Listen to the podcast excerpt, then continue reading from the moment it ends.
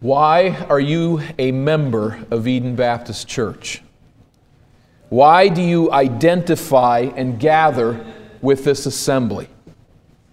Perhaps no two of us would offer exactly the same list of answers. There's a lot of things that bring us here. Some of you, in fact, visit with us today.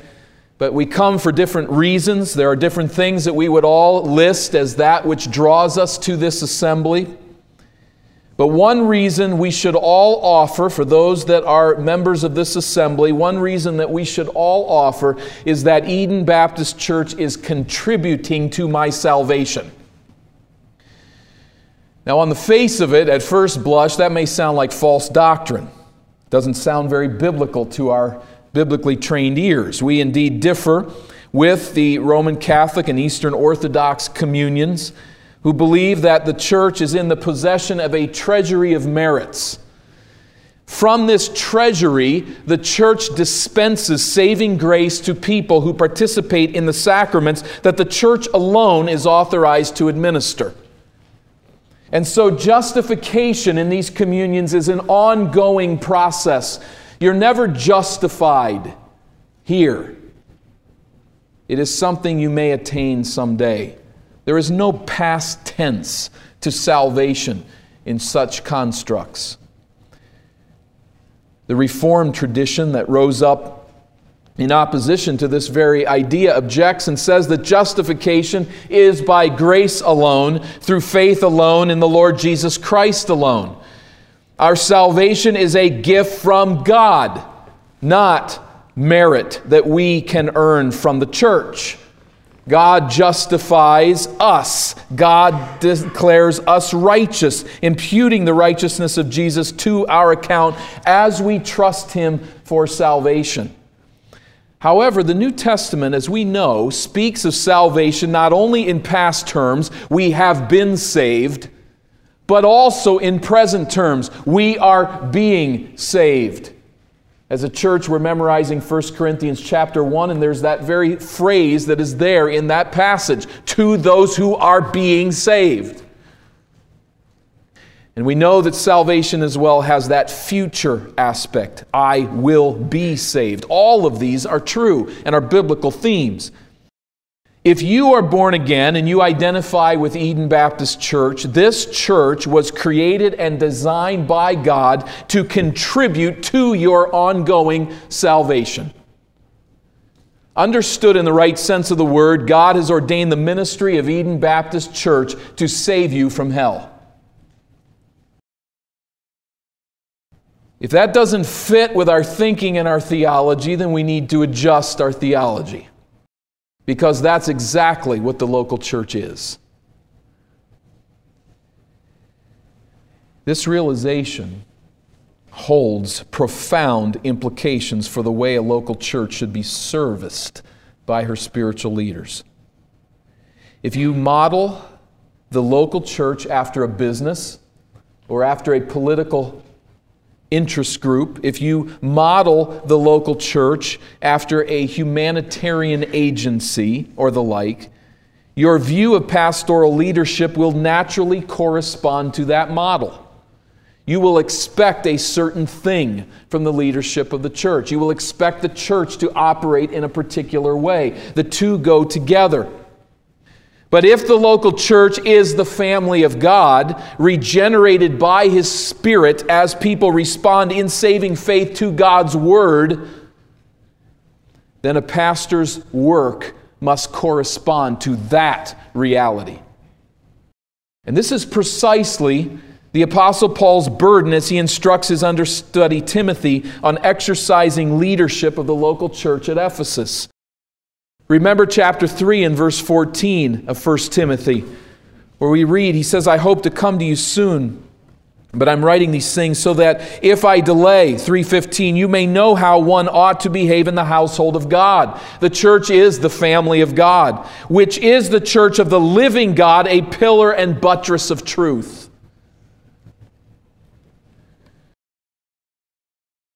As we come to chapter 4 and verse 11 and following, then today, the apostle now points the finger of instruction right at Timothy's chest.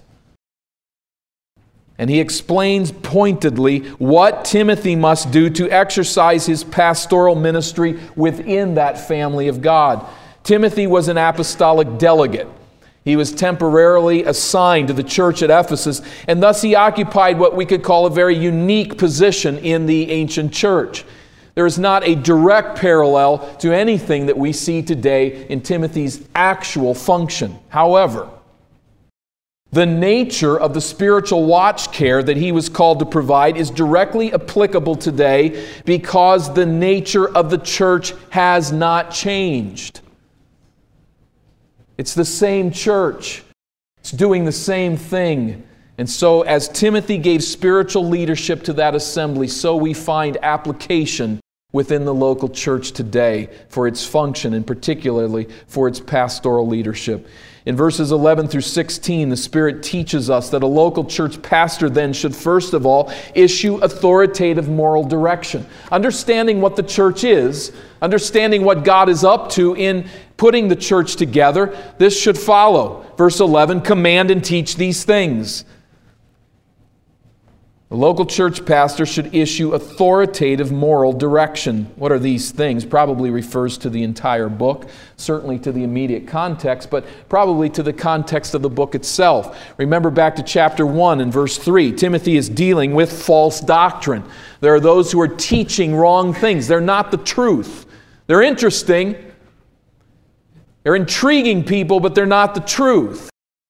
So, chapter 1, verse 3, he urges him to charge certain persons not to teach any different doctrine, nor to devote themselves to myths and endless genealogies, which promote speculations rather than the stewardship from God that is by faith. We've been given life by the living God. We are to live a life of love. We're not to give ourselves to this minutia of biblical examination leads to nothing but speculation chapter 4 and verse 1, he says, The Spirit says that in the last times some will depart from the faith by devoting themselves to deceitful spirits and teachings of demons through the insincerity of liars whose consciences are seared. Here's his context. Verse 6 of chapter 4 If you put these things before the brothers, you will be a good servant of Christ Jesus, being trained in the words of the faith and of the good doctrine that you have followed have nothing to do with irreverent, silly myths. So, putting this all together, understanding what the church is, the pastoral leadership should issue authoritative moral direction. That's the kind of function that they should fulfill. Timothy is to expend his energies in issuing authoritative moral direction to the flock under his charge. He is to command them, that was a term often used in military context. It means to give decisive, authoritative orders. Because the church is a pillar and buttress of truth, there are times the pastor will need to call the church to obey God's voice. We live in a world that says there is no ultimate truth. There is no truth connected to all people. But God's people know differently. There is one author of truth, and he has entrusted the local church with that truth, and therefore the leadership of that church should say, This is what God says. More positively is the word teaching. There's commanding, there's to be teaching of all of these matters. The pastor is to broker in the authoritative truth of God, instructing in the truth. Now, I don't think there's any call here for pastors to be obnoxious or to bully people with words by any means. But with a clear head and zealous spirit and broken heart, they are to graciously proclaim, This is the word of the Lord. They're not to specialize in suggestions. Pastors are to authoritatively declare and teach the word of God. Secondly, they are to model a transformed life. There is the authoritative declaration of God's truth that is to be matched by a transformed life, verse 12. Let no one despise you for your youth, but set the believers an example in speech, in conduct, in love, in faith, in purity. Timothy, probably in his late 20s or early 30s, our culture appreciates the energy and fresh perspective of young people. generally speaking. But in this culture, this is a great liability for Timothy to be this young. This is a culture, he's living in a culture where people revere age and experience. And here comes this young man coming into the assembly and telling people what to do, and telling some to stop teaching what they're teaching, the things they find so intriguing, in fact, that are gaining for them a hearing among the people. They feel pretty important about themselves. They're teaching about the law. They have no clue what they're saying. They're leading people astray, but they really feel important. And here comes this young man into the assembly saying, You can't teach that anymore. It's a tough spot to be in. Timothy.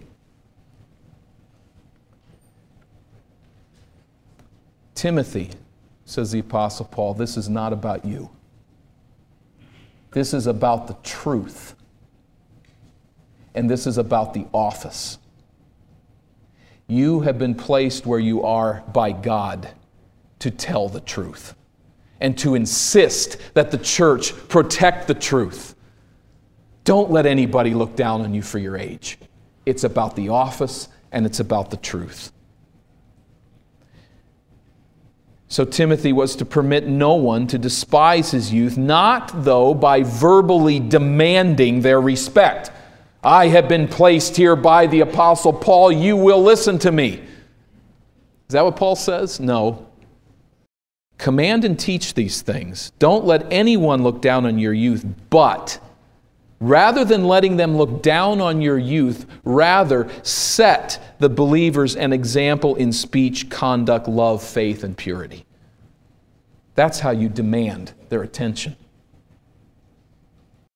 Remember verse 8 Timothy is to exercise himself to godliness. Timothy is to set now a moral example for others to follow, or depending on how we translate the Greek word, to be a stamp upon the church itself to stamp his moral example there on others.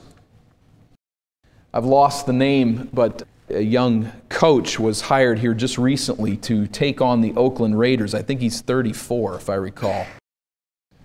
Now, read between the lines a little bit, and let me tell you, there are thousands of football coaches in this nation that have put in their time and are way past 34 looking for that exact job. I mean, they're stacked deep. And here's this young man. They give the reins of this whole organization to coach this team to glory.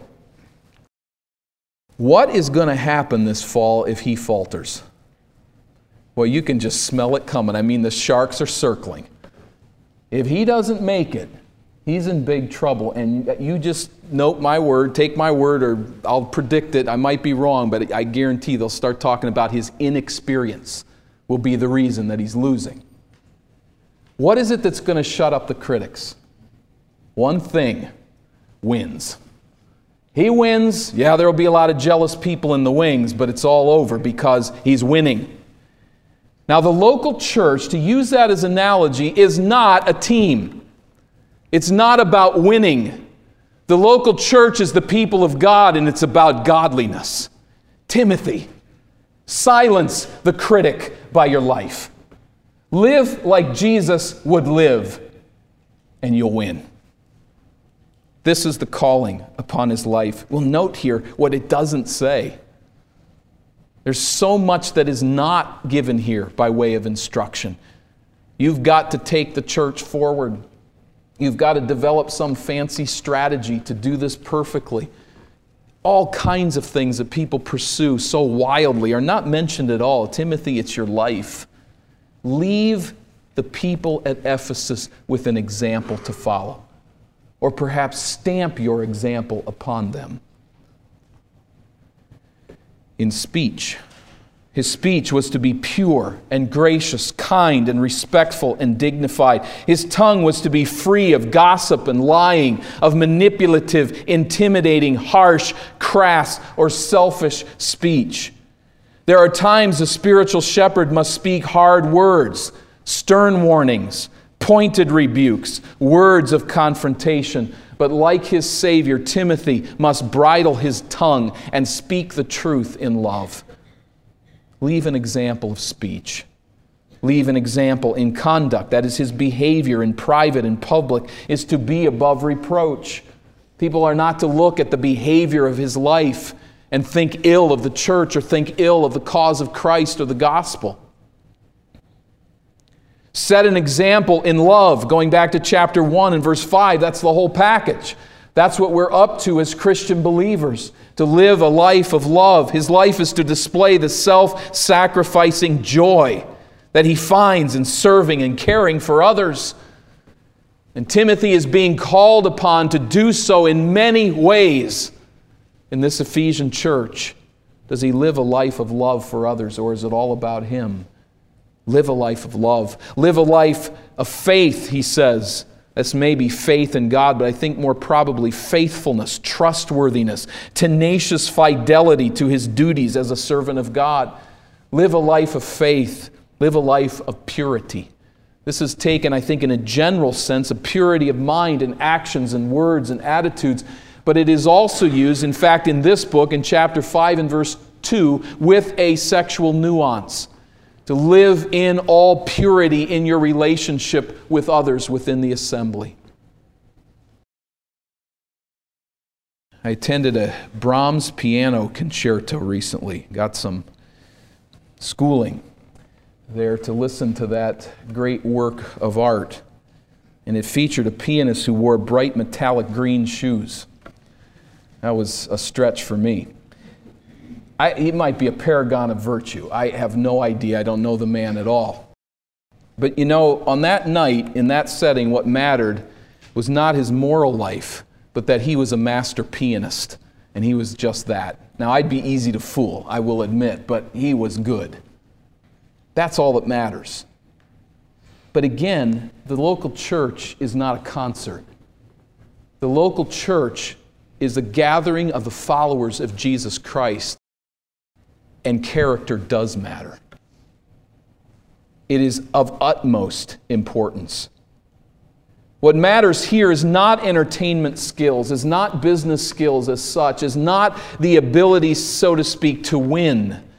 What matters is Christ like character in a body that's been redeemed from sin by Christ and is being transformed into the Savior's likeness. Those who oversee the church ministry must make sweet music with their lives.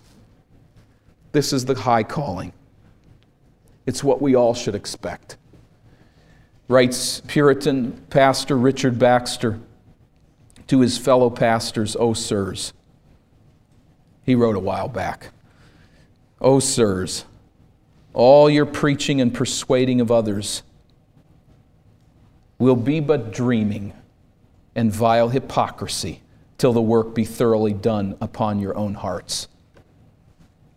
Your flock will think that the pastor doth not speak as he speaks, if he do not live as he speaks, and they will hardly believe a man that seemeth not to believe himself. They will give you leave to preach. In other words, you can preach whatever on earth you want to preach. They will give you leave to preach against their sins and to talk as much as you will for godliness in the pulpit, if you will but let them alone afterwards. And live as they live. For they take the pulpit to be but a stage, a place where the preachers must show themselves and play their parts. What a solid word of rebuke. Pastors are not to play act, they're to be living the godly life that they preach. Timothy must issue authoritative moral direction. He must model a transformed life. In verse 13, he must devote himself to the ministry of God's Word. Until I come, devote yourself to the public reading of Scripture, to exhortation, and to teaching. Until I come assumes that Paul will be arriving soon, and perhaps even that he will assume these duties when he reaches Ephesus. But until that day, Timothy is to occupy himself with the Word of God in the assembly. Now hold on here, because this really distinguishes churches in our day. And we need to think of it clearly. We need to give ourselves, you need to give yourself, Paul says to Timothy, to the reading of Scripture. This would involve the Old Testament scriptures and to the writings of the apostles. Timothy is to diligently prepare to audibly read God's word in the assembly, it's to make sure that that happens. It speaks of preparation, it speaks of purpose. God's words are to habitually echo through the chambers where the church gathers. This implies that the church is to attend the Word of God with care and with interest. What a joy it is to seek to simply obey this Word. We are getting fairly close as a church. We haven't really said much about this, but maybe we'll do some celebrating. I don't know. But we're getting pretty close to the place as a church of having read the entire Bible through together in the assembly. We don't do that out of ritual or to congratulate ourselves with some great endeavor. We do it to obey this verse. Pay attention to the reading of the Word. May this be a place where the words of God are spoken, are read aloud, and take root in our hearts. Give attention, secondly, to the exhortation. This refers to the pastor's challenge to the congregation respecting the word of God that is read. It may take the form of rebuke, it may take the form of encouragement, it may take the form of comfort. It depends on the context of the church and the context of the scriptures. It is probably what we would call preaching. Some see this as a distinctive element within the service of the church, but probably what we would refer to as preaching. That is, there is an exhortation to do what the word says. And then to teaching, which speaks of more formal instruction in Christian doctrine, less emphasis on the moral imperatives that flow from the scriptures in application to the hearers, and more upon what the Bible says what it teaches, how we understand it and put it together. Mounce, in his great and lengthy commentary, says Timothy is to immerse himself in the biblical text, to encourage people to follow the text, and to teach its doctrines. Timothy's lifestyle is to be characterized as a devotion to and an immersion in the biblical text. By saturating himself in the diligent study of God's Word, the pastor is then to lead the congregation to saturate themselves in the words of God as a spiritual family. It is the business of every local church to become a word oriented community. We all must work together to maintain this pattern, to be a word oriented community. There are thousands of things that Timothy's not called to do within the assembly. Obviously, there's things listed here that he must do, but he's not called to concoct slick marketing schemes, to devise entertaining dramas and skits, to compose trendy speeches that satisfy the ears of the culturally astute. I've been in attendance in a church and heard recordings of a preacher who I listen to, I suppose, to keep my fear alive. But this man has the uncanny ability to preach the Word of God so that the person with a Bible gets something out of it, and the person without a Bible gets something else out of it so that those with biblical knowledge hear the word and those without biblical knowledge hear the word, and everybody walks out satisfied. It's scary.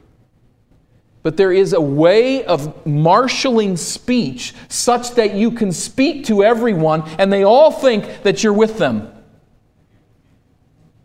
And you may even have an open Bible. But I've listened to these words and I've said, now, if I don't have a Bible and I have no Bible knowledge with me, I can do just fine here. With Bible knowledge, I realize that the man is lacing in ideas that he never references, never brings to anyone's attention, and I get what he's talking about. But you see what happens with this kind of doublespeak. Everybody's happy. But no one is convicted. I appreciate the words of Mark Dever in his book, Nine Marks. of a healthy church. He says this, and I read at length. Follow carefully. Living as we do after the fall, but before the heavenly city, we are in a time when faith is central. And so the Word must be central because God's Holy Spirit creates His people by His Word. Hear that. God creates His people by His Word. We can create a people by other means, and this is the great temptation of churches. We can create a people around a certain ethnicity. We can create a people around a fully graded choir program. We can find people who will get excited about a building project or a denominational identity. We can create people around a series of care groups where each feels loved and cared for. We can create a people around a community service project. We can create a people around social opportunities for young mothers or Caribbean cruises for singles. We can create a people around men's groups. We can even create a people around the personality of a preacher. And God can surely use all these things in various ways. But hear it. In the final analysis, the people of God, the church of God, can only be created around the Word of God. A church is composed of individual Christians who hear the Word of God and continue to hear the Word of God, always being refashioned and reshaped by it, constantly being washed in the Word and sanctified by God's truth.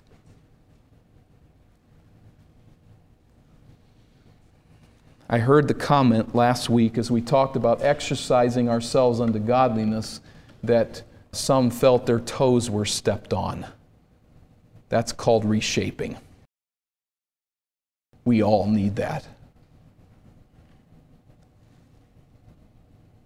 It is a process that God does in my heart every time I prepare a sermon a reshaping, a remolding, a conforming to the word of truth.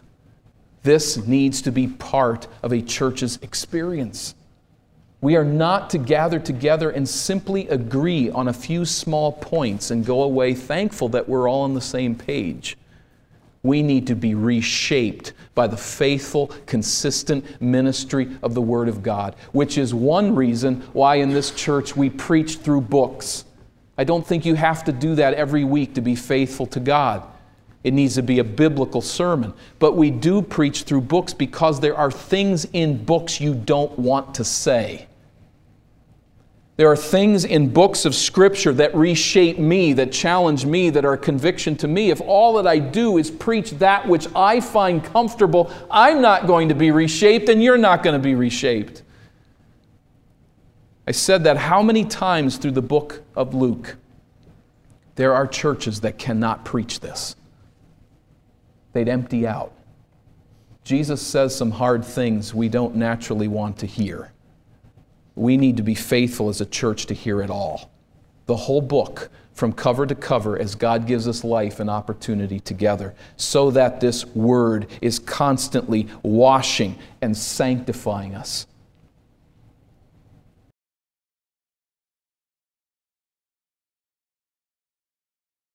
Paul calls upon Timothy here, number four, to nurture his spiritual gift.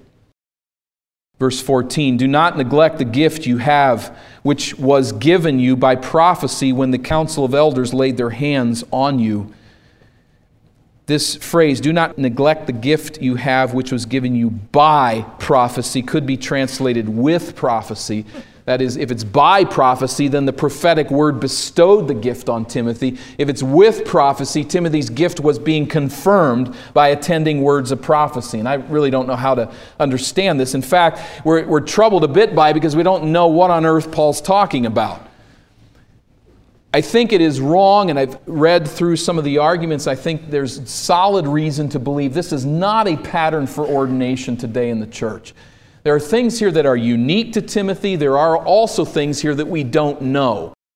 The idea does not seem to be necessarily that Timothy was given something unique or certainly given a particular position. This is dealing with some spiritual gift that was bestowed upon him in a situation we cannot reconstruct.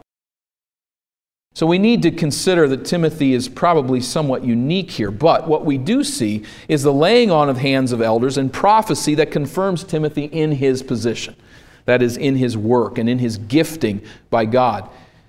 He received a gift bestowed upon him by the Spirit, which God gave for the advance of the church.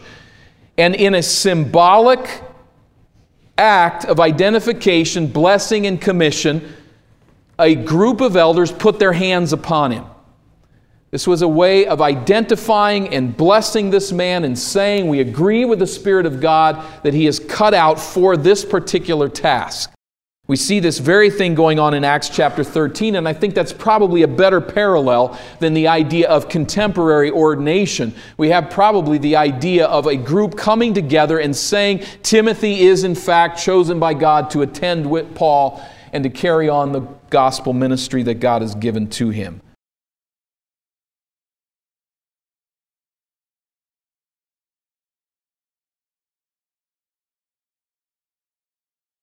Timothy, let me say finally, says the Apostle Paul, diligently execute your office.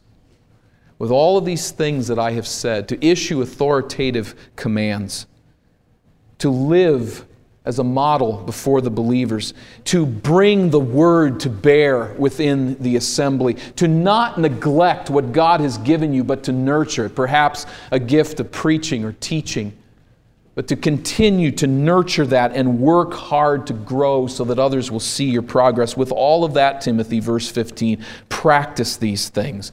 Devote yourself to them so that all may see your progress. Keep a close watch on yourself and on the teaching. Persist in this, for by so doing you will save both yourself and your hearers.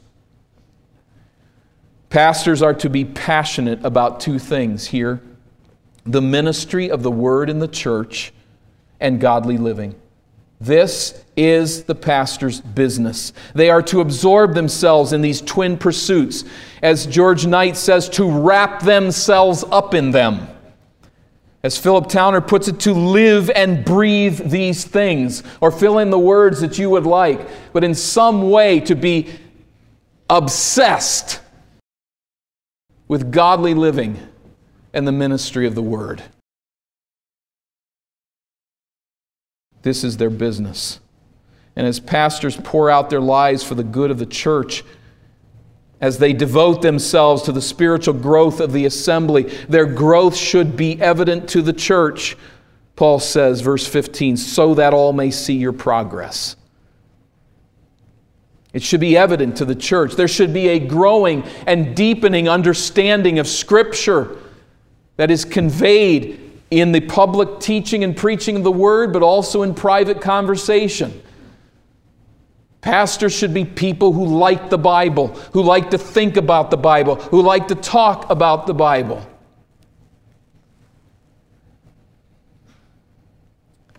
They should be growing in godliness. It should be evident that God is changing their life and drawing them closer to Himself. J.C. Ryle reminds us that the two are integrally related. Think on the understanding of Scripture and growth in godliness. Put those two together. He writes The truth of God's written word is the primary foundation of the Christian soldier's character. He is what he is, does what he does, thinks as he thinks, acts as he acts, hopes as he hopes, behaves as he behaves, for one simple reason. He believes propositions revealed and laid down in Holy Scripture. It's that simple.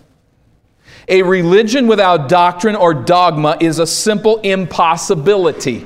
Faith is the very backbone of spiritual existence. No one ever fights earnestly against the world, the flesh, and the devil unless he has engraved on his heart certain great principles which he believes. And so it is for all of us. We live out our doctrine every day. You live out your doctrine every day your view of God and your understanding of His truth is revealed for everyone to see. Now, there's a lot you can keep under the lid until it blows off. But your doctrine is revealed in your life. Timothy, heed this instruction. Be passionate about your life and your doctrine. If pastors are to live as models for the church to follow, if the church is to see their spiritual progress, then pastors should, I think, by way of application, live public lives. They should not be hidden behind some fence somewhere. They need to live out in front of other people. Many of us heard recently of the large megachurch pastor who was caught in unspeakable sin. And nobody had any idea. There's something wrong with that picture. He had apparently become, before thousands and thousands of congregants every Lord's day, a talking head who was living a lie that no one could detect. That's not right. The very same thing happens in small churches as well. Whether a large church where one can hide behind the anonymity of many locked doors so that no one bothers them in their busyness, or in a small church where a man leads a double life, a private life that no one is able to see, in either event, the individual is hiding and not permitting himself to be viewed by the assembly. This is wrong. Now, every pastor must draw lines for privacy purposes. You've heard of the fishbowl syndrome, and it would be possible to live in a fishbowl, and that would be harmful to his family and harmful to the church. But I think the point is to be understood.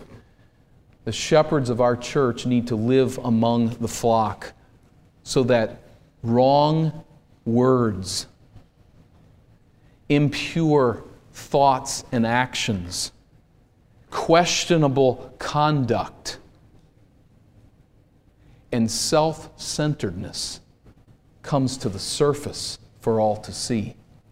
Because this church and the ministry of this church is not about individual leaders, it's about Jesus Christ. We must all watch one another's life and doctrine. Now, think of this if Timothy is laboring for the salvation of his hearers, any argument there? The end of verse 16, he says it there very clearly. In so doing, by watching your doctrine and watching your life, you will save both yourself and your hearers. If this is the case, if he's laboring for the salvation of his hearers, and if that labor is defined as moral development and the faithful ministry of the word, then I ask, what on earth is happening in churches where the leadership is not growing spiritually and the Word of God is not being faithfully disseminated and taught? What's happening there? Perhaps we're not wrong to fear that many Christians in gospel affirming churches are headed straight for hell.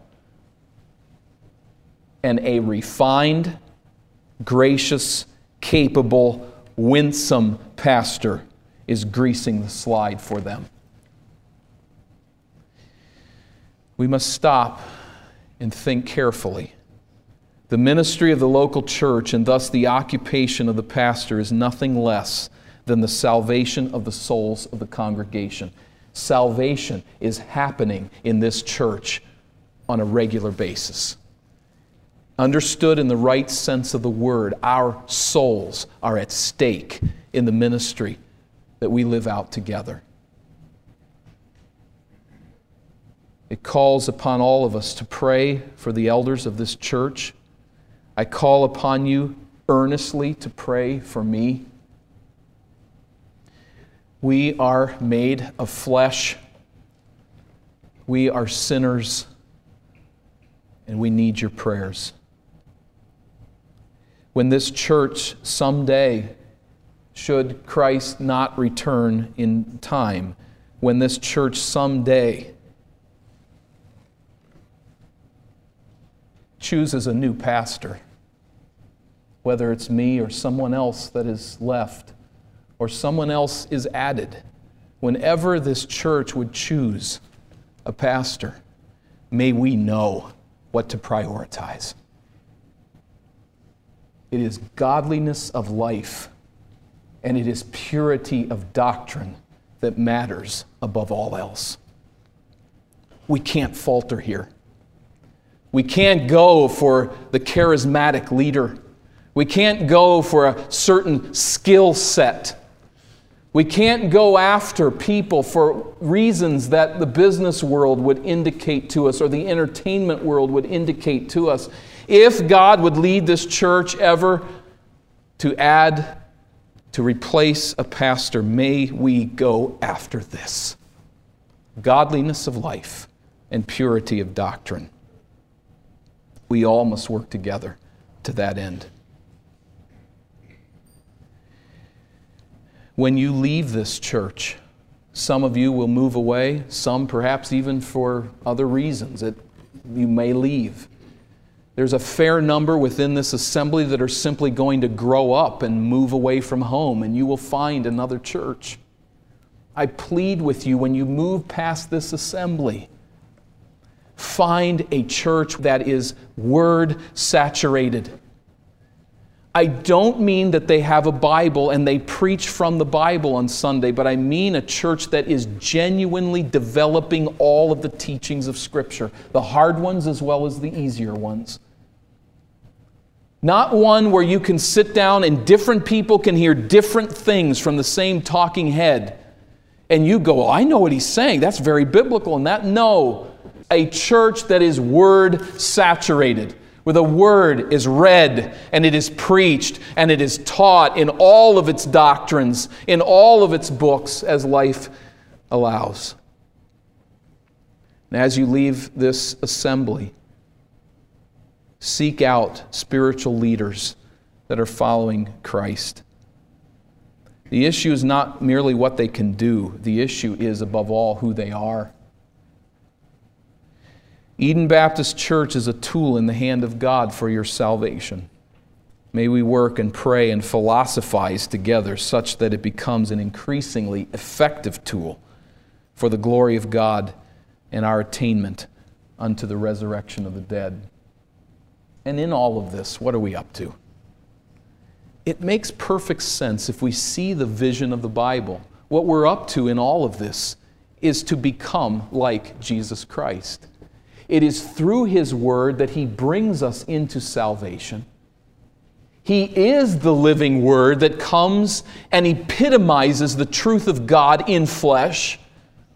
And it is to this Christ and to His Word that we respond to saving faith. And then it is to the character of this Christ that we are to be progressing in our Christian walk. This church is to be helping us move closer to the likeness of Jesus Christ. So, what is put here in terms very specific to the leadership of the church? Be growing in godliness as a model to the assembly. Saturate yourself in the study of God's Word and bring that orientation to the assembly. As this direction is given to the leadership of the church, this is no different than the orientation that we are all to have. The Word of God is to be supreme in our lives as it lights the path to godliness. The Word of God is to be supreme in our lives as it leads us to live more like Jesus Christ. Are you growing? As an example in speech, in conduct, in love, in faith, in purity.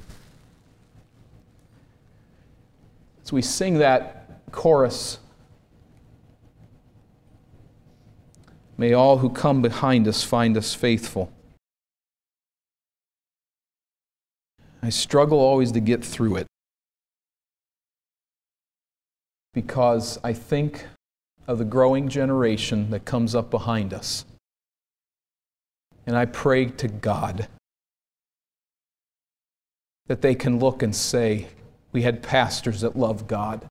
We had spiritual shepherds that loved God and loved His Word. And I pray that for the children that follow. mine, and the children of this church, that we would leave behind an example not of perfection, not of sinlessness. That's beyond any of us. All we can do is hide reality if that's the thing that we aim for, but that we would leave behind a genuine Christ like pattern for them to follow. We must together pursue that task. When a church quits pursuing that task, it doesn't want leadership that is godly and word oriented. It asks for leadership that is something else. And many times, in the providence of God, that's exactly what she gets. We must together grow in godliness and love for the Word and maintain that environment as the family of God. May the Lord help us. Let's bow for prayer. Our Father, we come into your presence as sinners.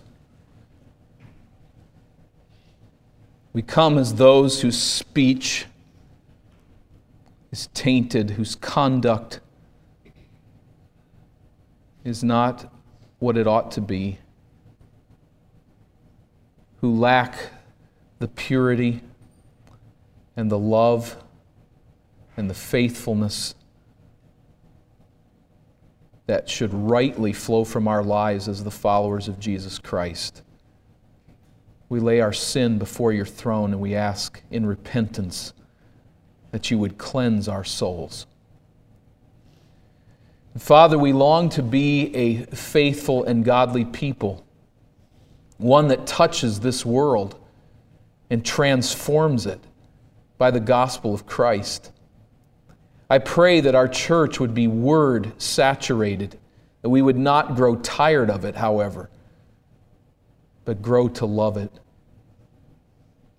Thank you for the doctrine of the church, and thank you for the doctrine that the church exemplifies and protects and beautifies by its ministry. Father, help us do this faithfully. And I pray for anyone that has not come to Jesus Christ as Savior and Lord. I pray that you would bring them to embrace Him.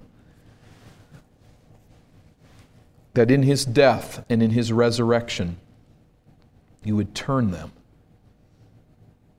to embrace Christ, to flee from their sin and the wrath to come. And God, I plead for every head in this auditorium. I plead in prayer that is earnest and zealous. I plead that each one would attain to the resurrection of the dead. God save us. We pray according to your will for your glory through Jesus. Amen.